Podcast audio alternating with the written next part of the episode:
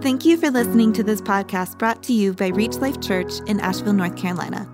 Our mission is changing life by making, growing, and unleashing gospel centered disciples of Jesus. For more information, resources, or to connect with us online, visit www.reachlifechurch.org. Personal conflict. Don't you just love personal conflict? Um, if there's one thing that this passage that we're looking at teaches us, it's that no one is immune from being in conflict. Amen? Um, here we have two of the greatest church fathers, the Apostle Paul and Barnabas. They are dividing over an issue, a conflict that they cannot resolve. And so, you know, when Jesus planted the church, when he established the church, uh, one of his greatest desires was that his people would come together, a, a body that was filled with diverse interests, a body that's filled with diverse giftings and talents and desires. Because when they, they come together and they have unity, you know what happens in all the diversity? It glorifies God. It reveals who God is when we're walking in His Spirit in the different ways that He's created us. And He wants His, his church to be a close knit um, fellowship with meaningful and loving relationships. And if you've been tracking with us in the New Testament that we're reading through, the plan that we're reading through, if, if you don't know this, our church is reading through the New Testament and we have a plan. And this week in the plan, chapter John chapter 13 uh, was was one of the passages that we read. And in that passage, this is where Jesus is. It's his last hours. He's leaving the church. And what does he do? It says at the meal, he gets up, he dresses himself to serve his disciples. How? The king washes the feet of his servants. And it's a beautiful picture. And, and, what Jesus is saying in this picture is that in my kingdom, the great serve and love one another sacrificially. In John 13, verse 34, he says this A new commandment I give to you. He says, it's a, This, what I'm about to share with you, is a new commandment. Now, why is it new? What's the old command? If there's something new, there's something old. The old commandment was do unto others what? As you would have them do to you. Do unto you. That's the old commandment. He says, I'm giving you a new commandment. He says, and this is what it is, that you love one another just as I have loved you. That's the new commandment. Love, don't do unto others as you would have them do unto to you. Do unto others as I have done unto you, as I have loved you. And you all you also are to love one another. And so the true church, Christ's true church is to sacrificially love one another as Christ has loved us. That's how Jesus loved us, sacrificially when he died for us in many ways, but but ultimately when he died for us on the cross for our sins. And, and, you know, that sounds so good, doesn't it?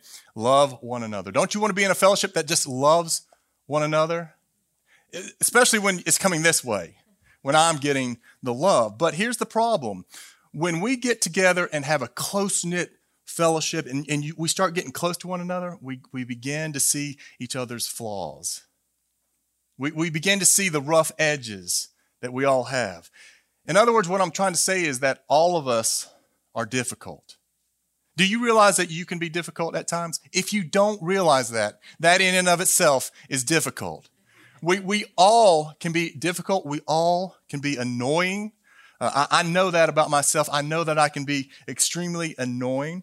And all of us also have the potential, we all have the potential to wound one another because of our rough edges. Sometimes it's intentional, sometimes it's not intentional. And, and therefore, because there's uh, potential for conflict, there are many who would claim to be a part of the church who, who decide to either stay at an arm's distance or just to stay away totally because they don't want to have to deal with conflict that comes when you get into relationships.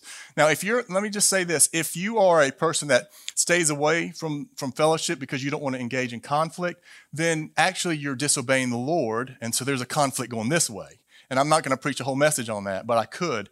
We, we've got, you know, Jesus wants our, our, the body to be united together in close relationships. But when we do that, conflicts happen. Now, let me uh, share what conflict is again. Last week we had the definition.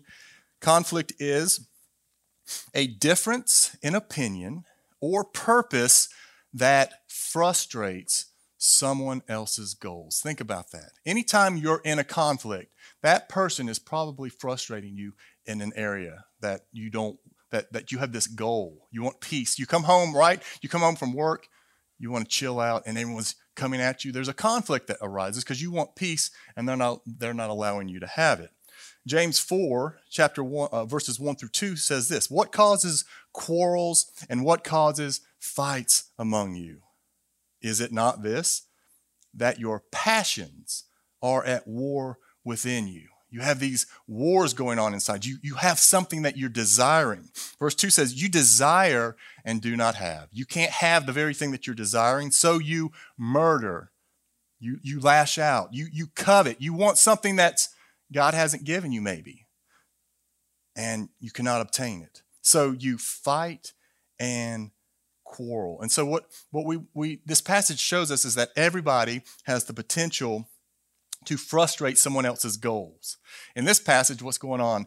Barnabas is frustrated with Paul because Barnabas' goal is to bring John Mark onto the mission field with him.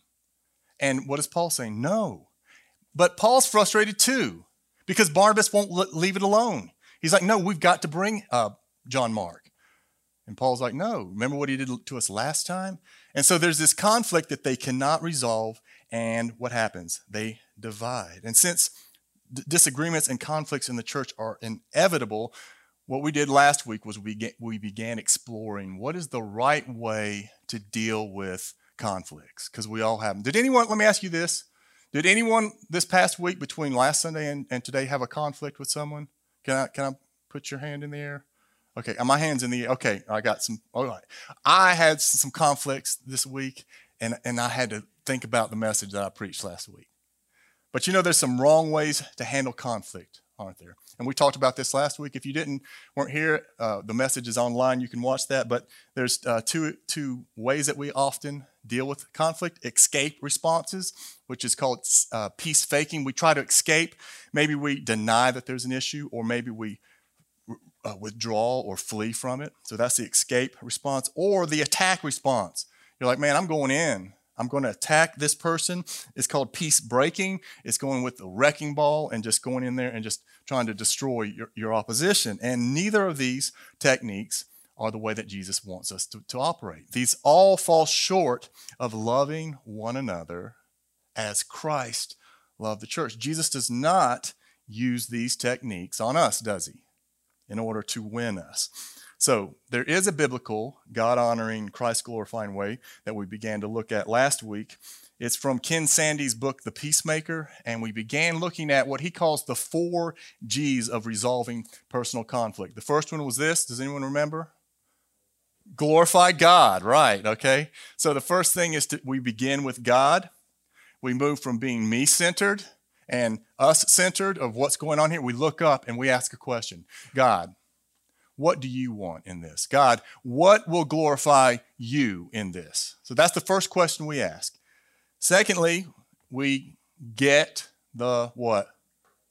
We get the log out of our eye. That's the second thing. We examine ourselves. We're, we have not gone to the other person yet. We've gotten, we make sure we're, we're looking this way right. Now we're looking at ourselves. We examine ourselves.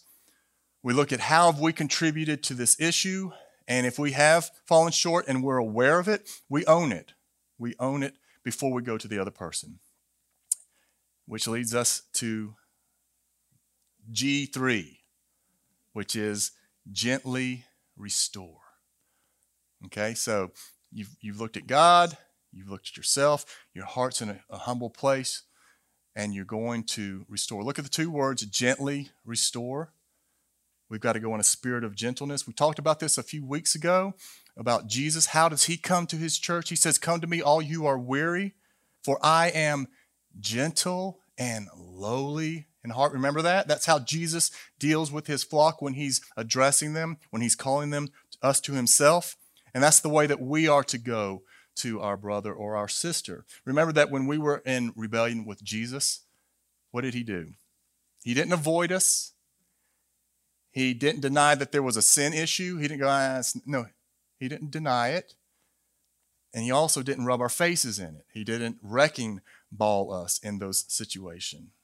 No, he gently drew us. And that's how he, even, even today, if you've come to Christ and Jesus is dealing with you in a sin, he gently draws us to himself. And what's the purpose? To restore, gently restore. That's the purpose that Jesus that, that we're talking about here this morning. We want to have restoration with brothers and sisters when we have conflict.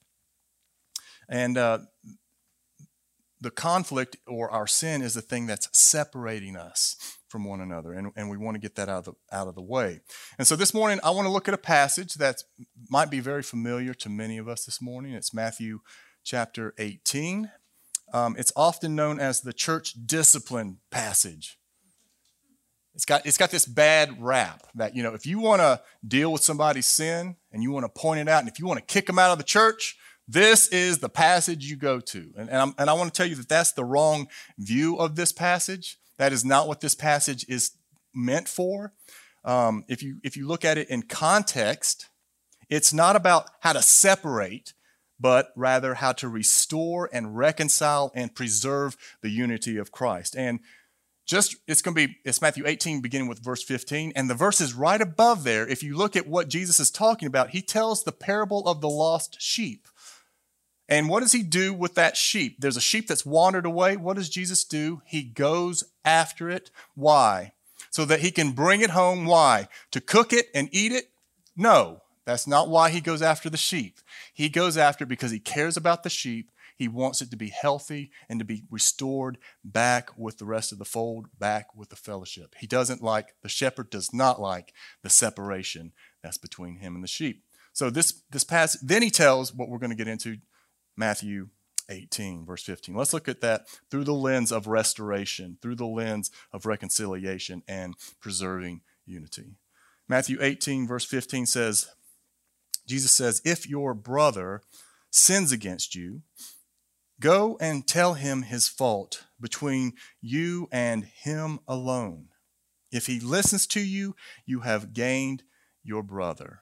So notice in verse 15, there's something that Jesus is doing here from the get go. Number one, he's trying to keep the circle small. When there's a conflict, you got to keep the circle as small as you can for as long as you can. Secondly, Jesus is not, when he's talking about going to someone with sin, he's not talking about a sin that you can overlook. Last week we talked about that, that there's times that, that you can overlook a sin. Proverbs 19:11 says this: Good sense makes one slow to anger, good sense. And it is his glory to overlook an offense. There's times that, that someone has offended us, they've insulted us, or they're just plain getting on your nerves. And in those cases, we're called to overlook it. For example, I'm going to give you a couple examples of what that looks like. Have you ever been sitting in a room studying, reading, and someone comes in with a bowl of crunchy cereal or sits there and sniffs and you're you're trying does anyone know what i'm talking about you're trying it's like oh or they forget to, to raise the toilet seat roommate or put the lid on the toothpaste or you know they come home and they forgot to pick up that one item you needed at the grocery store overlooking that. Or maybe they unintentionally insult you. If you've ever had a, an infant you've got them in the, the what's that thing called? Stroller. And someone comes up oh she is so cute. And it's your son. And you're like they're dressed in blue. I mean come on. What we you know that's i mean you can't tell but they unintentionally insult you. There's times that that happened. Or maybe it's a little bit more serious. Someone just doesn't realize what you've been doing for them how much you've been laying your life down for them and all they seem to be able to do is keep complaining about whatever it is in their life and you have just poured yourself out. And so there's times that you know you don't you just i'm going to overlook that. But then there's times that you can't. Sometimes there are times and we talked about this last week that someone is sinning in a way that number one maybe it's it's damaging god's name or number two it's bringing injury to you it could be bringing injury to someone that you know that you need to step in and help, or it could be them injuring themselves. In at any case, it's always damaging God's name when we sin, but sometimes it's it's it's in a way that you just can't overlook it. And it's in these cases that we need to go to that person. Okay, so we've sought to glorify God in this. Man, I want to do what was going to glorify God. You've checked your heart. I've gotten the log out of my own eye as much as I know. There might be some more logs in there that I don't even see. Uh, that's going to happen just a minute. And so you're going to gently go to your neighbor. This is what Jesus instructs, isn't it? Why am I sharing this this morning? Because Jesus has taught us to do this. So I want to make sure that I'm clear about that. So Jesus instructs us to go in private. He says, Go and tell him or her their fault between you and him alone. Now, why, why are we supposed to go in private? Well, first of all, I want to make sure that that means go face to face if possible. In private means to go face to where you can see the person and talk. Uh, I think one of the most cowardly things that we can do is put a, a social media post and rant and rave about somebody, um, and everybody knows you're upset about something, and you're hoping that that person's going to read it and go, "Oh my, oh, I, that never happens, does it? it? That's that's not the way. I also don't in, encourage you to send texts uh, or or email the person when you have an issue. Now you might need to do that to say, "Hey, I'd love to get together with you and talk about what I did the other day. Can we get together and talk that way?" Uh, be careful that you don't send it. Hey, can we get together? and not tell them what it is. Have you ever had that where it's like, what are they, what do they want to get together with me? Do they want to give me a million dollars? I don't ever think about they want to give me a million dollars. It's like they want to tell me something I've done. So try not to tempt the other person. Go in person, face to face, if possible. It's, it's, it's extremely important that we go face to face, if at all possible. Now, um, and, and the reason you don't want to write and give text is because it's hard to understand inflection, isn't it? Or tone. What do you mean by the way you're saying that to me? So, face to face, if possible. Now, I want to give two exceptions to that rule or three exceptions. If you're in a situation like that you are maybe addressing someone's child, do not go alone to that child. Take the parent with you. Do not overstep your boundaries in an area that, that's not your position. So, parents are uh, the ones that we need to go to and go through in order to go to a child if there's an issue that needs to be resolved. Secondly, the person that you might be going to might be able might be one that would dominate you. They might have a uh, be more verbally skilled and they can spin things around on you and, and twist things and, and, and confuse you. Or they might also be a person that's in authority over you uh, in those cases, I'm not recommending that you necessarily go alone, probably shouldn't. Or it might be the second uh, situation in that is where someone has uh, abused someone mentally or physically, and the abuser, if they're left alone, they will seek to silence the individual. So in those cases, I, w- I would do not recommend uh, for you to go alone. In that, in those cases, it, it might be it, it is wise to bring in um, people that you trust that can go with you and sit down and talk. So, but in everyday run of the mill conflicts that we have, Jesus is saying, go first in private. And the question I would ask is why? Why does he say that? Well, I want, to, I, want to, I want to remind us that number one, the goal that we are trying to accomplish in addressing conflict is what? To win your brother or sister. You want to win them, not conquer them. And remember, something has come between you and that individual that is keeping you from having unity in Christ. And you don't want to offend them by just kind of standing up in front of the whole church and, and, and just sharing it to everybody. Right? That's going to humiliate them. Proverbs 18 19 talks about not offending your brother. It says, A brother offended is more unyielding than a strong city and quarreling is like the bars of a castle. We go in private because we don't want to humiliate the individual. We don't want them to, to throw up unyielding bars. And then reconciliation just is not going to happen. And if there's one thing that we learn in the gospel, Jesus is not out to humiliate the sheep. More than not, he wants to address us in private. If we'll deal with it in private, he we move forward. There's been times that there's been situations where I know God was speaking to me in private and I didn't deal with it. And guess what happened? It got public. Why? So that Jesus can humiliate me? No, because he wants to win me.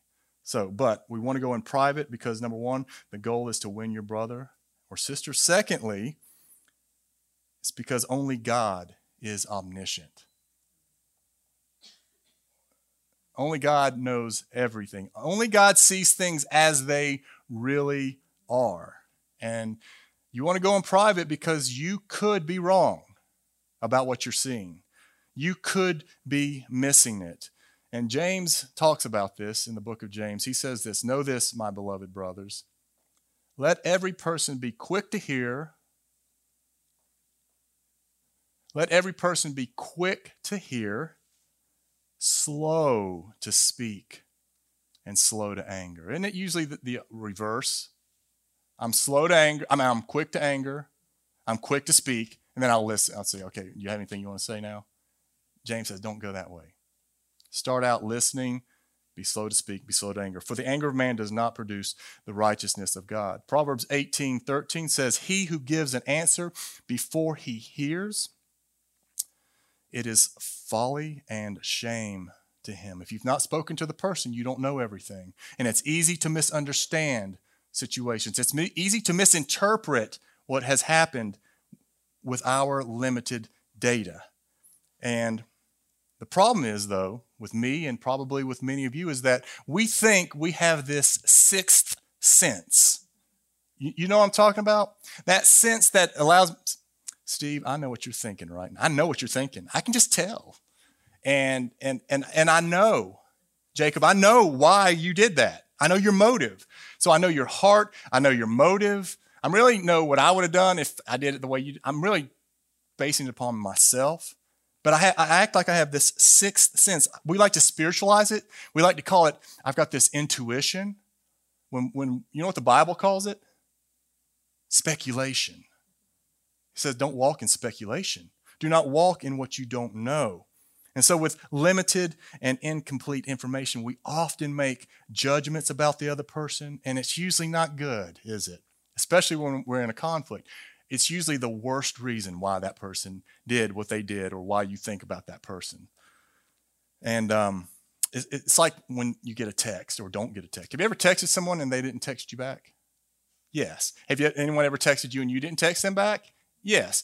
Well, a few weeks ago, there was a, a, somebody in our church. We were I was trying to set up lunch with them, and, and I texted them. Well, actually, we talked about it here. I said, let's meet on this day at this time. And uh, so I texted them, and uh, I needed to go from 11 o'clock to 11:30. And so I texted them and said, "Hey, can we move to 11:30?" No response. And I mean, the clock is ticking, and I'm like, why did they not respond back to me? So I called them and they immediately answered. I said, hey, it's 1130. Yeah, that's great. So uh, everyone's like, is this me? Is this me? So we sit down and I'm, we're just eating. And I'm like, hey, man, did you, why didn't you respond to my text? And you know he said? I did. I was like, no, you didn't. And I, you know, that's where you pull, no, you didn't. No, you didn't. So you look at it and then he pulled his phone out. He didn't touch it and like send one real quick he showed me, and there was this, and actually, this is what happened. We started talking. I was like, I've texted you like several weeks ago and didn't get a response. Because I respond, and his phone was not coming back to mine. Why? Because he has an Android.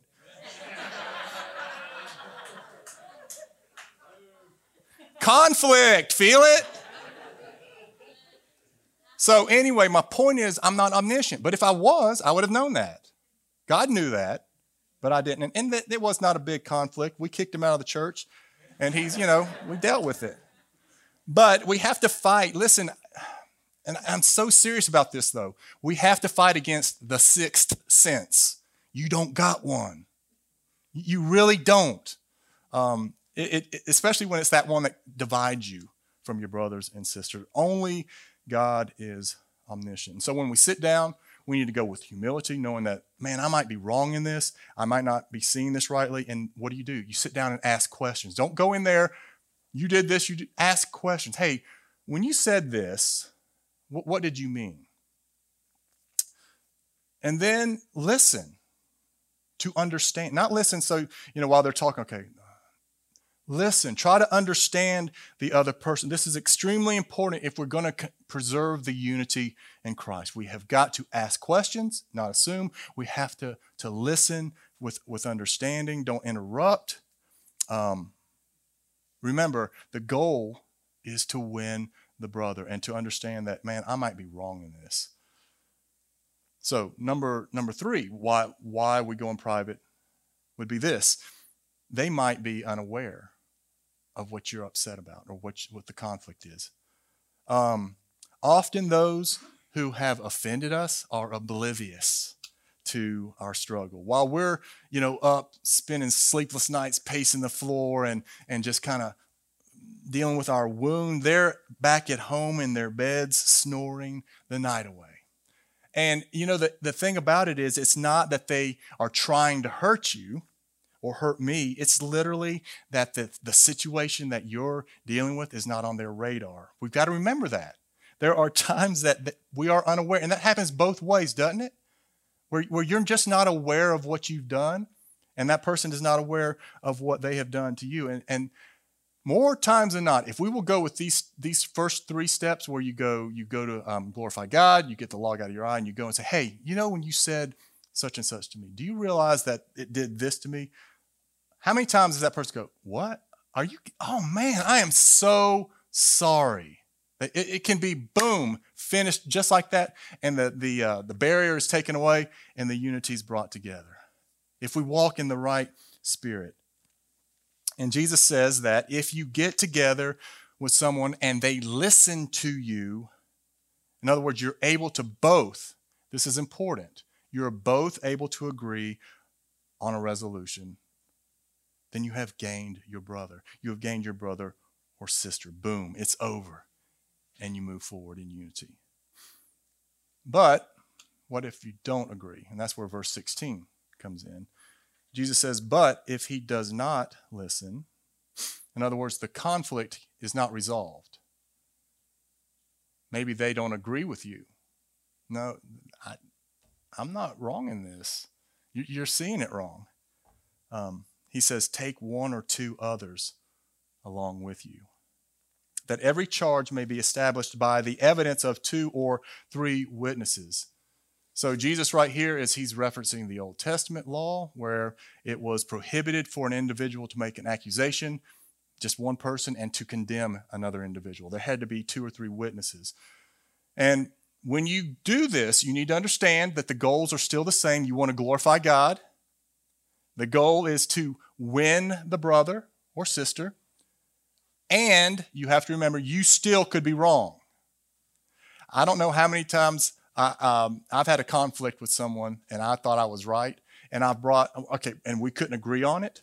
And so we brought, I'm going to be clear here. Me and my wife have had issues sometimes, okay? And we couldn't agree on it. And we brought other people in. And the one bringing the accusation had to go, you know what? You're right. I'm wrong. It wasn't you, it's me. You still could be wrong in this situation. When you bring two or three with you, it could be that you that you have seen it wrongly. Now, um, if we're going to get others involved, it's it's important. This is what why it's important that we have a healthy gospel-centered church. This is why it's important that we are all growing in in Christ and in in His Word, because there are going to be times that that if we get close to each other, we're going to have conflict. There's going to be times that we, we go to each other individually and one party's not seeing it the same, and we're going to need to help each other. And in that situation, you need to find someone that you trust, that both of you trust, if possible, someone that's impartial, someone that you know loves both of you equally, um, someone that has a maturity and that can facilitate the conversation. And I would, you're, you're still trying to keep the circle as small as possible. You haven't, we're not trying to take this to the church. We're taking this to people that we know that, that we can trust, that can keep their mouths uh, shut on this situation, and that can help facilitate us, can help figure out what this thing is between us, and hopefully we can all be humble enough to resolve it. Now, if someone, on the other hand, is recruiting you, have you ever been recruited by someone? They're just telling you about that other person what should you do when someone says, Man, I want to tell you what so and so did to me? First thing you should, should do is stop them and say, Hey, listen, before you say anything else, have you talked to that person about this? Well, no. Well, then you need to go. Jesus teaches us don't come to me. You need to go to that person and talk about it. Um, but if they say, Yes, I have, another thing would be don't tell me the whole thing yet. I want to sit down and, and let you both tell me the situation. Don't tell me your side. Because you know what Proverbs 18 17 says? It says that the first to state his case seems right. Isn't that so true? Have you ever been talking to someone, they're, they're just giving you their case, and it's like, man, I can't believe they did that. Then you sit down with the other party and you realize, okay, no, it's not exact. You're wounded, so you're seeing it this certain way, but that's not at all what's happened here. There's always two sides to a story, and there are times when that person who uh, feels offended actually is wrong about their offense. And, and so, again, we have to realize that uh, we could be wrong in the assessment, and Jesus is saying, bring two or three more, that, that it can be confirmed that this actually is a situation that needs to be dealt with. So, verse 17, Jesus says, if he refuses to listen to them, so the person you sit down with that person, they don't listen to you. You bring others, they don't listen to them. They're they're agreeing with you. He says, tell it to the church. Bring it to the church. And if he refuses to listen to even to the church, let him be to you as a Gentile and a tax collector. Now, this is the, the, the last uh, step. This is the worst case scenario when the church has to get uh, involved in a situation to address an, an individual who is clearly in sin um, they are unwilling to repent of their sin. They are willfully walking in that sin. And not only that, they're justifying it. They're saying, actually, this is not sin, and God would want me to, but it's clearly biblically that you see it, the group sees it, the church sees it. And Jesus says, what does he say to them? He says, Go to them, let him be to you as, as a Gentile, and a tax collector. Notice the word as. He doesn't say that person isn't saved. He says treat them as if they were not saved, as if they are not a, um, in the fellowship of believers. And how do you treat an unbeliever? Can someone, how do you treat an unbeliever? You love. You love them, right? You love them. Now, what is love? Now, we have to define that. We love, sometimes it means that we have to point out you're going in the wrong direction. That's love. When someone's going in the wrong direction, that's love. It's not seen that a lot of times, but we love them and we proclaim the gospel to them. And we don't pretend like nothing's going on and, and that uh, they're in a right standing with the Lord. And it may mean and, and um, that you, you have to withdraw certain church membership privileges. It might mean that um, for this season, until you repent, we can't allow you to, to take of the Lord's table. Um, or if they're in church leadership, it might mean that they need to step down for a season. Or if they're being disruptive to the entire body, or they're hurting someone in, in the body, there might be a time where you have to, to not allow them to come to the gathering. Now, I know these things sound, uh, this may seem, seem um, harsh, but we, we've got to understand who told us to do this. Number one, this is the Lord's teaching, right? Secondly, we got to remember what the reason is for. It's we ultimately we want restoration. There's and there's times that a strained brother or sister will not understand the seriousness of their sin, and they cannot be won unless the, the hand of fellowship is withdrawn. And, and I want to say that uh, I've been a part of this type of discipline before, and it, it is not something that is uh, enjoyable. It's not something that uh, we look forward to doing. It's done with tears. It's done with uh, I love. I want there to be fellowship with us. Uh, it's done slowly. It's it's not. This is. I mean, this is a long process. This is not something that's done just like that. Uh, but Jesus has said, I've got to protect my flock. And this is the final step in that, in conflict, if someone is unwilling to resolve their sin. But the good news about all this is that it doesn't have to be like this. Um, if, if our goal is to stay united in Christ, then number one, we will seek to glorify God when we're in a conflict. We will uh, seek to remove the log out of our eye if we're in, at fault. And then we will seek to gently restore. We'll go to the individual gently, ask questions, try to understand it, get, try to get that thing removed. And then the last one uh, that I want to, the last G is to go and be reconciled. And this involves confession and forgiveness. Confession and forgiveness. Now, when you confess something, you know what that means? It means that you agree. It means that you acknowledge. It means that you own something. If you're confessing your sin, you're agreeing, yes, I sinned in that area.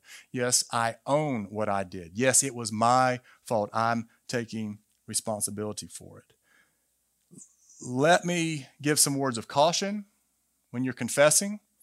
Uh, number one, don't use the words if, but, or maybe.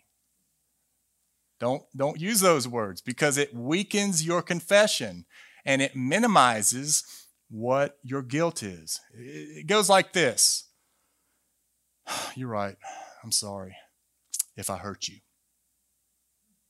But if you weren't so sensitive, maybe we would have never gotten into this conflict in the first place. You see how that does not feel like a good confession? What did you do in that situation? What did I just do? I turned it around. I said, It's your fault we're in this conflict. It's your fault that you got hurt. But yeah, I was wrong. That conflict has just gotten bigger, hasn't it? So don't use the words if, but, or maybe. Secondly, be specific. When you are addressing your sin, be specific about uh, what you did. Let acknowledge you, that you understand your part in the conflict and let them know that you know what you did. And if, if they're like, no, that's not it, then keep keep trying to understand what it is that you that you did. Um, and and when you when you confess your sin, you say, you know, I realize that when I called you a cotton-headed ninny muggins, I know that hurt you. And uh, I just ask that you would forgive give me of that. Um, I will try not to do that again. But you need to be specific in what you did. Why? Because as the more specific we are, the more we own our sin, we're able to clean out the wound. We're, we're able to really help that person see, I really understand what I did. I really did sin against you. And I really want to make it right. I, I, I, want, I don't want this to be a part of our relationship. So you confess, and then you extend, the person that was sinned against extends forgiveness.